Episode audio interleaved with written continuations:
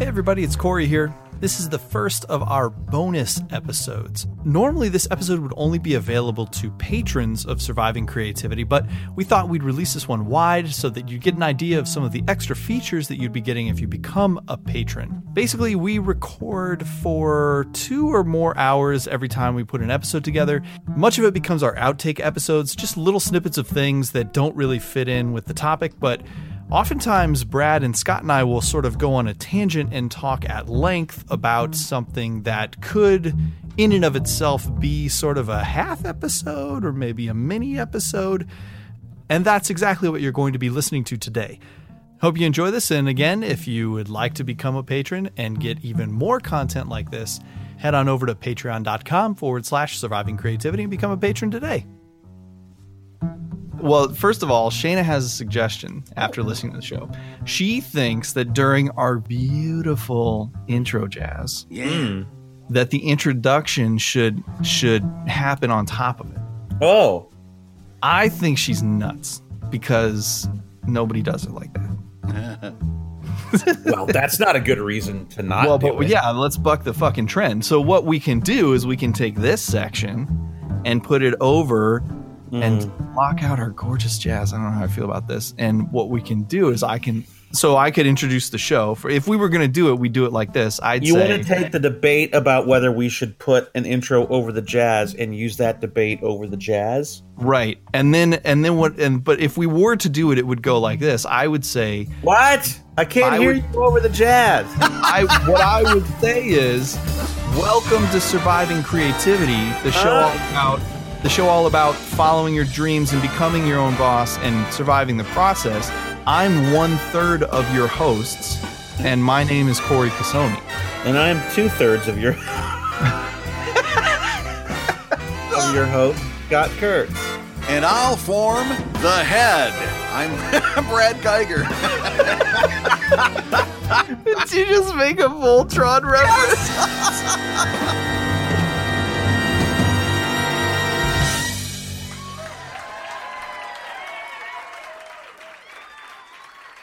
hey, you know what? I'm here to tell you. I've done I've done really good on my resolution. I have I have I haven't been able to quit cold turkey, but I Yeah. am not starting and ending the days on social media. Oh, good work. Like I'm I'm just jumping on a couple times just to respond to people who have uh, responded to me. Uh, I'm on Hootsuite. Uh, say like the first yeah, thing in the morning. Hootsuite's good.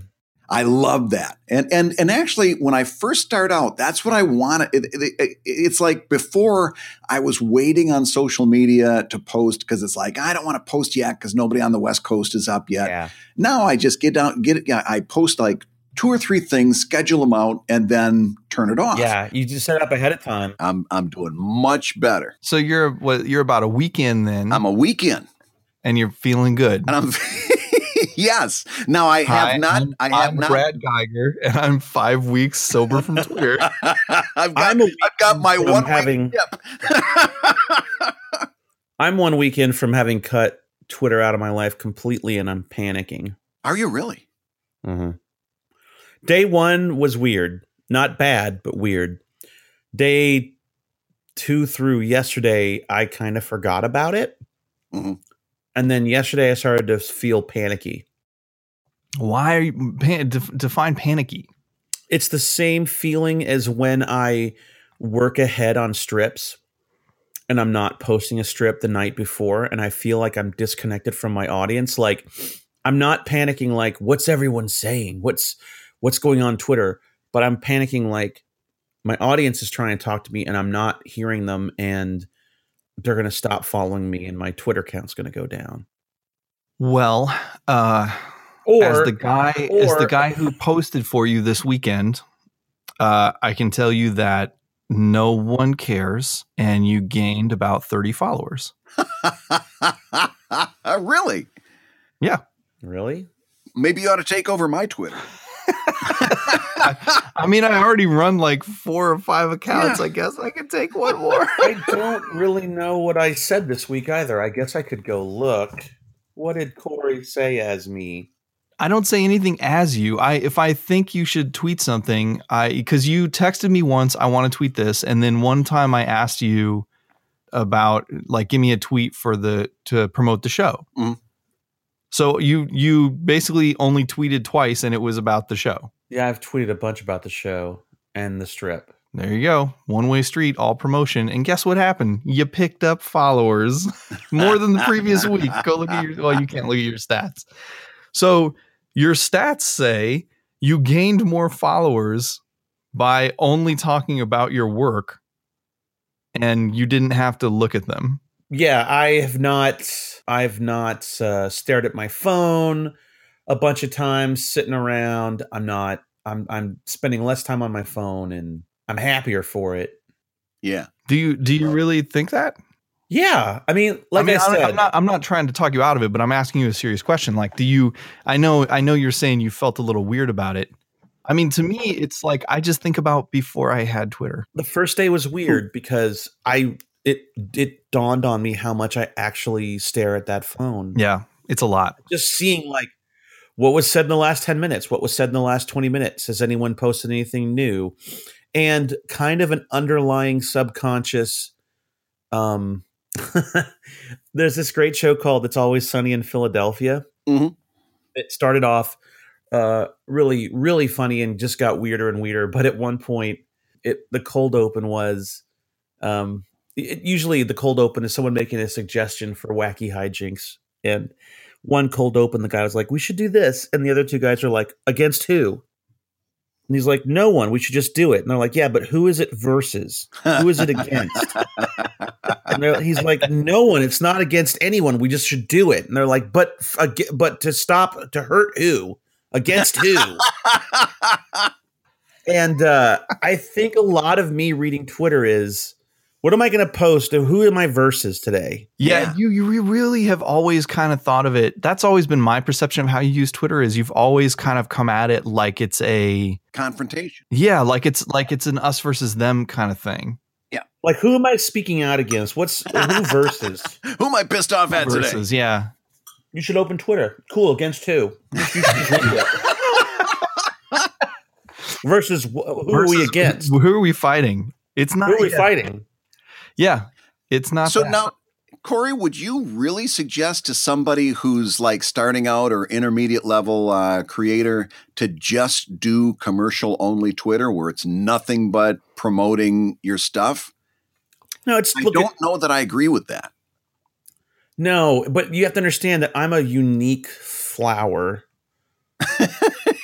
well, well, no, but I- that's what that's Corey um, a little bit earlier. Corey said, "Yeah, just uh, nothing but promoting your comic," and I, I wanted to come back and put a button on that because I don't know that that would be a great idea. That's not a one size fits all type of deal. No, look, the the bigger issue, the the biggest issue with Twitter, and this is why I recommend it to you guys. I don't know that I would give the same recommendation to someone else, but I would give a very similar recommendation and that's, you know, consider the one-way street approach.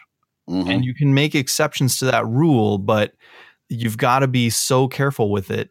And, and you know, and again, I'll use these guys like there's this there's this group of sci-fi authors that all kind of talk to each other. If you look, Sam Sykes, Chuck Wendig, Myke Cole, John Scalzi, these guys all kind of chat amongst themselves. So you know they'll they'll respond to people, but rarely anyone but each other. And Right. the biggest issue with Twitter isn't posting. The biggest issue with Twitter is reading.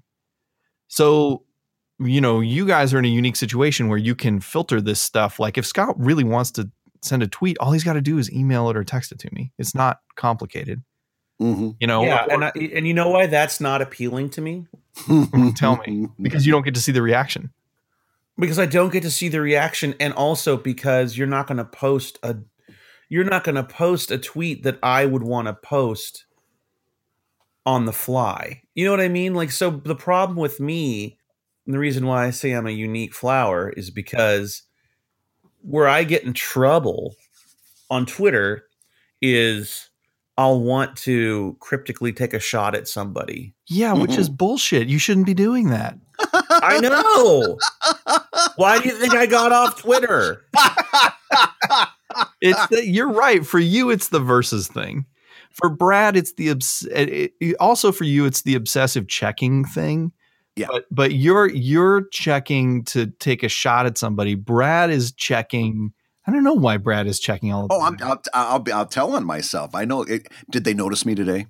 Oh, yeah. God. Am, I- am I important today? Well, Did they and know- that, that I, I did this. Did they notice that? He, that that's what I'm checking for to see if I exist. I mean, that might be that might be everybody too. And you know what's really you know what's really scary about that? I was I because we got uh, from that last episode we got a lot of questions, which is great. It gave us a lot of episode Oh. fodder for the future. But one of them was uh, some people talking about Instagram, like I don't get it, I can't gain followers there, I don't know how it works. So I started doing a little market research, like what are some strategies for building audiences and that kind of stuff. And I, what I stumbled into was a universe of teenage kids who have figured out how to game the algorithm to gain thousands of followers really? an hour. Yeah. It's And what are they doing? Why? Brad's like, so how do I do this? yeah, I'd like to exist over there too. Well, uh, listen, here's what's important about this is not that they're gaining thousands of followers. What's important is that they don't care about the they don't care who the follower is. Mhm. So, you know, you, you use these social media things ostensibly to connect with your friends 24/7 and your family and you know or your brand and reach audiences and blah blah blah, but I would postulate that someone like you or Scott who's got huge Twitter followings, I bet if if there was a program that looked at his Twitter followings or your Twitter followings and said, "You know what? This percentage of your following is bullshit." oh, there that does exist. Oh, does it? yeah, I bet I bet if you talking, looked, I'll look it up. I bet if you looked, it would be twenty or thirty percent uh, is just bots or or accounts that that an algorithm deems not worthy of your account. Mhm. Essentially, they're not they're not fans who give a shit about what you say or who are going to interact with you, which is what from a from a brand standpoint, that's what we wanted out of Twitter was we wanted this way to directly connect uh, with our fans.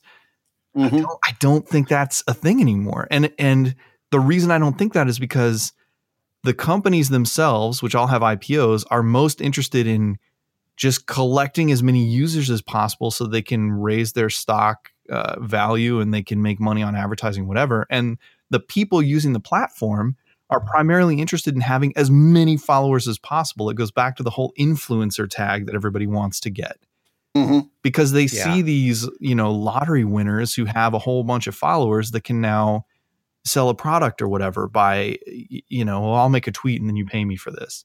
I'll always go back to Kellett. I mean, Kellett is uh, the shining example of someone who does more with the users and the uh, audience that he has. Mhm.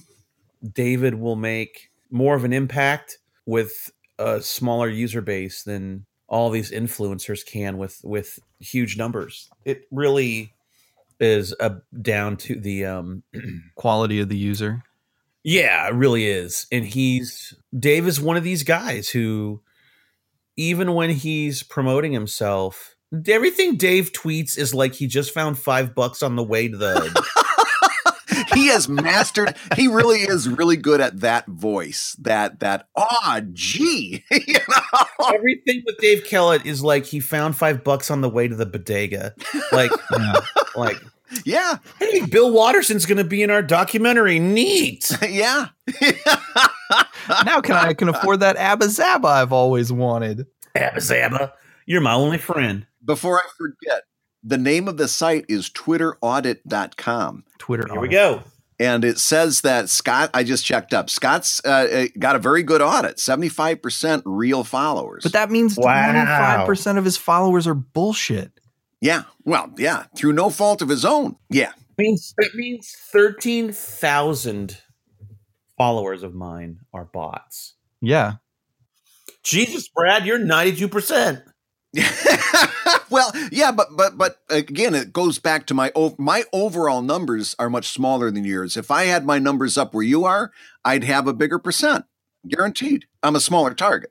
Yeah, that's the thing though, right? Is it's like the bigger your account gets, I think the more the it's a it's like a critical mass. Mm-hmm. So like the the the more you're tweeting and the more uh, audience you get, the the bigger your percentage of bullshit followers is going to be. Hmm.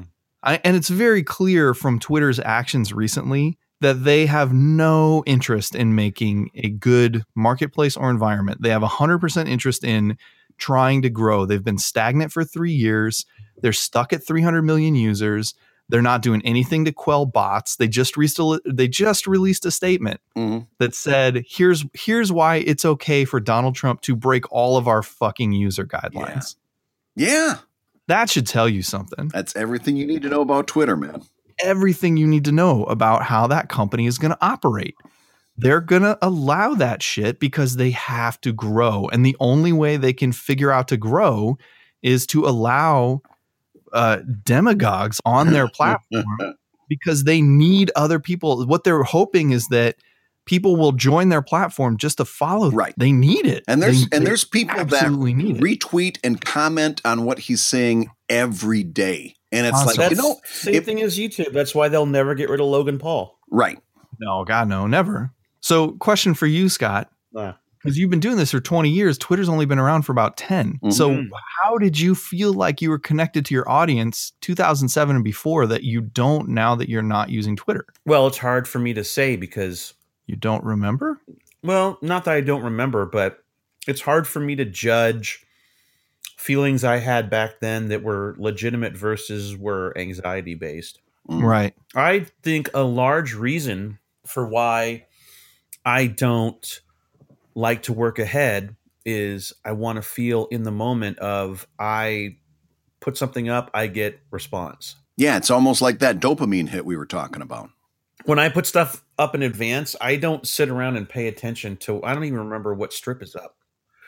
Which is why I, I frequently will forget and think, oh, I'm good until Monday, and then realize, oh no, I didn't do a Monday strip. right that's interesting to me that's very interesting to me I mean, it's not something I'm proud of, but it's very real. i wonder how much of that started after twitter as opposed to before because No, I before twitter there wasn't but there wasn't a, there wasn't a way for you to get a direct hit like that like you yeah, put I would get up and- email. yes and no. I was going to say, yeah. Back then, we were everybody was doing comments on the website, and they were Oh, doing uh, they were doing emails. So there was there was And two forum. direct lines uh, that we Yeah. had with our readers. I mean, not for nothing, but check Facebook. Facebook is not the same. Well, I don't disagree. Mhm. Because it's a it's a much quieter environment in, in a lot of cases, especially with the amount of control we have over what people say. Uh, you know Well, about not only that, but but no one just no one just sends you a mention on Facebook.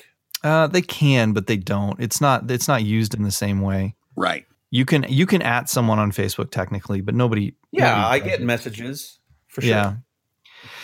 Yeah, I don't know, man. Um, But those are those are essentially emails. Right. And I and I think again, I think you're in a unique situation. Back to Brad's original question, I think my recommendation to anybody that w- that is building an audience that is using their Twitter account, I, I really think you have to develop, for lack of a better terminology, a, a Twitter strategy. Mhm. Like this is no longer in 2007 when this started. This was all of us shooting the shit. This was us doing uh, AOL Instant Messenger only publicly where anybody could jump into your chat. It was fucking chat roulette. It really Right. was. Right. But it was all funny. For a long time, I did, for the first two years, I didn't even get on because I was like, nobody wants to know that I'm at the grocery store buying a banana. Oh, Foursquare? Well, no, Yeah, Twitter. well- I mean, that's what Twitter was at the beginning. It was Oh. it was like a it was like a text version of Foursquare where it was Mhm. like everyone was just like, here's what I'm eating, or here's I'm at the store. It was Yeah. remember it was it was that at the very beginning, and then it kind of changed and became it became this weird auto forum. It was a forum you didn't have to check because it was attached to your phone. Like yeah. and and it, it has only recently devolved into what it is currently we haven't had that in a long time. And and to people that are currently that are currently using twitter building a- an audience i would say you're fooled into believing that that's what this is. Mm.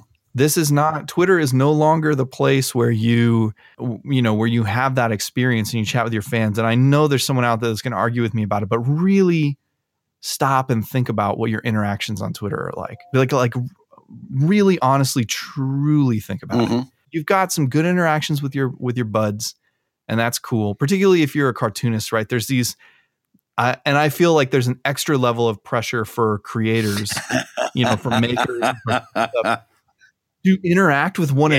another. Like they want to believe that oh so and so liked this comment or said something back to me on this thing they the you know senpai recognizes me Yeah. it's, it's it's a it's a validation, right? bullshit that person does not know you they don't know you don't and, Yeah. and it's it's bad of you to think that they do it's it's frustrating.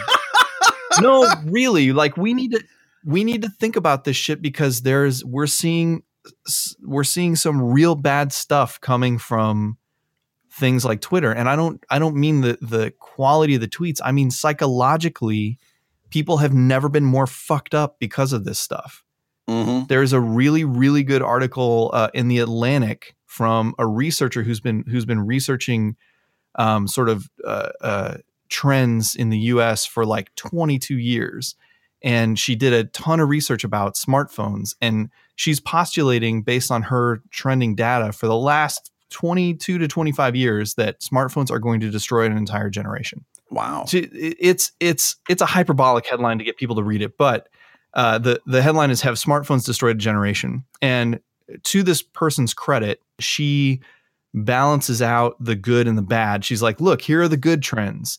Kids are having sex much later. They're not interested in drinking anymore. They're not getting in car accidents. They're not like all this stuff that from you know Gen X was my problem." this new generation and she's already past the millennials she's now in the generation afterward which doesn't have a name yet which she calls igen she's like this generation has much less of the problems of the previous two generations but they have this new problem which is physical and psychological and there are Yeah. higher rates of depression than ever before and you can tie 100% of it back to the moment when we hit peak cell phone. You can tie it Mhm. right back to when more than 50% of Americans owned a smartphone. Uh, and there's, I mean, again, there's other stuff in here. She's a real researcher. She's not throwing it all at cell phones. She's like, there are a ton of problems, but this is a really big one. And it's causing, yes, a ton of good stuff, but also a ton of bad stuff. Like kids are getting in less car accidents. Well, that's because they're not getting their driver's license until they're 20 Hmm. because they don't have any interest in driving. That that remember our generation place to go. remember our generation where it was like that was that that was this freedom, right? Mhm. Mhm. You're like, I gotta get my driver's license. I gotta get independence. These kids have independent, they feel like they have independence in their hand. Right. It's when really they're, uh, in my opinion, it's heavy dependence. It's the opposite. They're of course. incredibly dependent on this thing. I have heard from a lot of I- parents that the kids don't have any interest in driving. Even in places where you wouldn't be able, like here. What about your kids, Brad? Uh, well, uh, our kids, I'm going to say that our kids is a special situation Yeah, because it's going to go have- right into what Corey was going to say. Our kids uh, are not going to get their driver's license at 16 for two reasons. Number one is our, our, in Philadelphia, our car insurance is sky high as it is, and adding a teenager would make it unable to, to continue. And number two, we've got such good public transportation here Yeah. that what he is going to get is a monthly pass to SEPTA. And uh, he already navigates all over the city on his own uh, just through buses and trains. yeah, but I think that Less They- scared of that than I am. Right. And I think a lot of people live in city situations where they don't have to think about that. But I think that's for more than half the population, that's not true. Yeah. And, and those kids just don't want to drive. So, but I think that that rolls uphill too with this new generation of creators. Now you have this added pressure. So not only do you have the the fear of missing out thing, which is about to get added to the psychological whatever as an actual condition, right? hmm like where Mhm. people are going to have to start treating it and stuff. Now you've got the added pressure of is you know validate my content.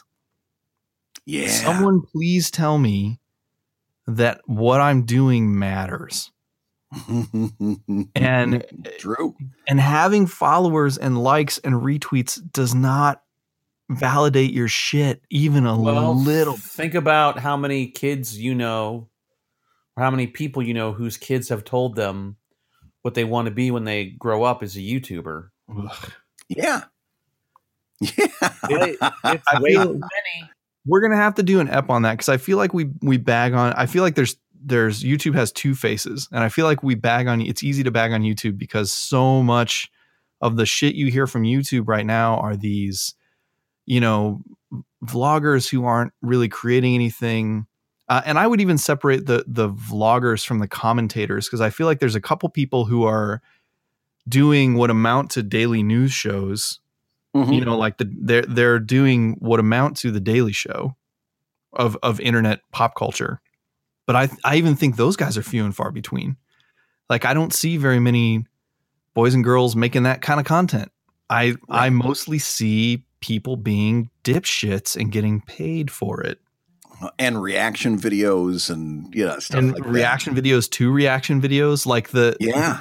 again, it goes back to what Scott was saying about this Logan Paul dip. The reason they're not going to oust him is because he generated more money in one week for YouTube than probably anybody in that month.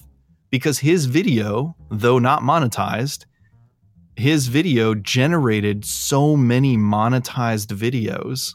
It did. No, there's yeah. there's data out there, man. The his his video, which he did not try to make money off of, he did not monetize it because he knew he's not stupid. Mhm. He's he's smart enough to make money. He knew what that video was going to do, and that video generated thousands of other videos that then were watched, that then generated ads. Well, and it generated a, a huge following for him, which means that his next video that he uploaded was gonna be bank. Yeah, but YouTube doesn't give a shit. Of course not. They're like, we're a platform. We're just a platform, bro. That's the thing. We're gonna have to do a whole episode about that too. I'm so sick of companies being like, I'm, you know, every other shirt on your website is copyright infringement. right? Well, we're just Oh, a we're plat. We're, just a t-shirt company. platform. We're not a t-shirt company. We just allow Oh. people to put stuff. We're just a platform. Speaking of which, Okay, we should talk about the topic for this week because there's we're 40 minutes in and we haven't even addressed it yet. I know. I think it's this great. week. We do. Well, we listen. do. That, Last all- that whole front part is is a Patreon extra. We've been talking for half an hour.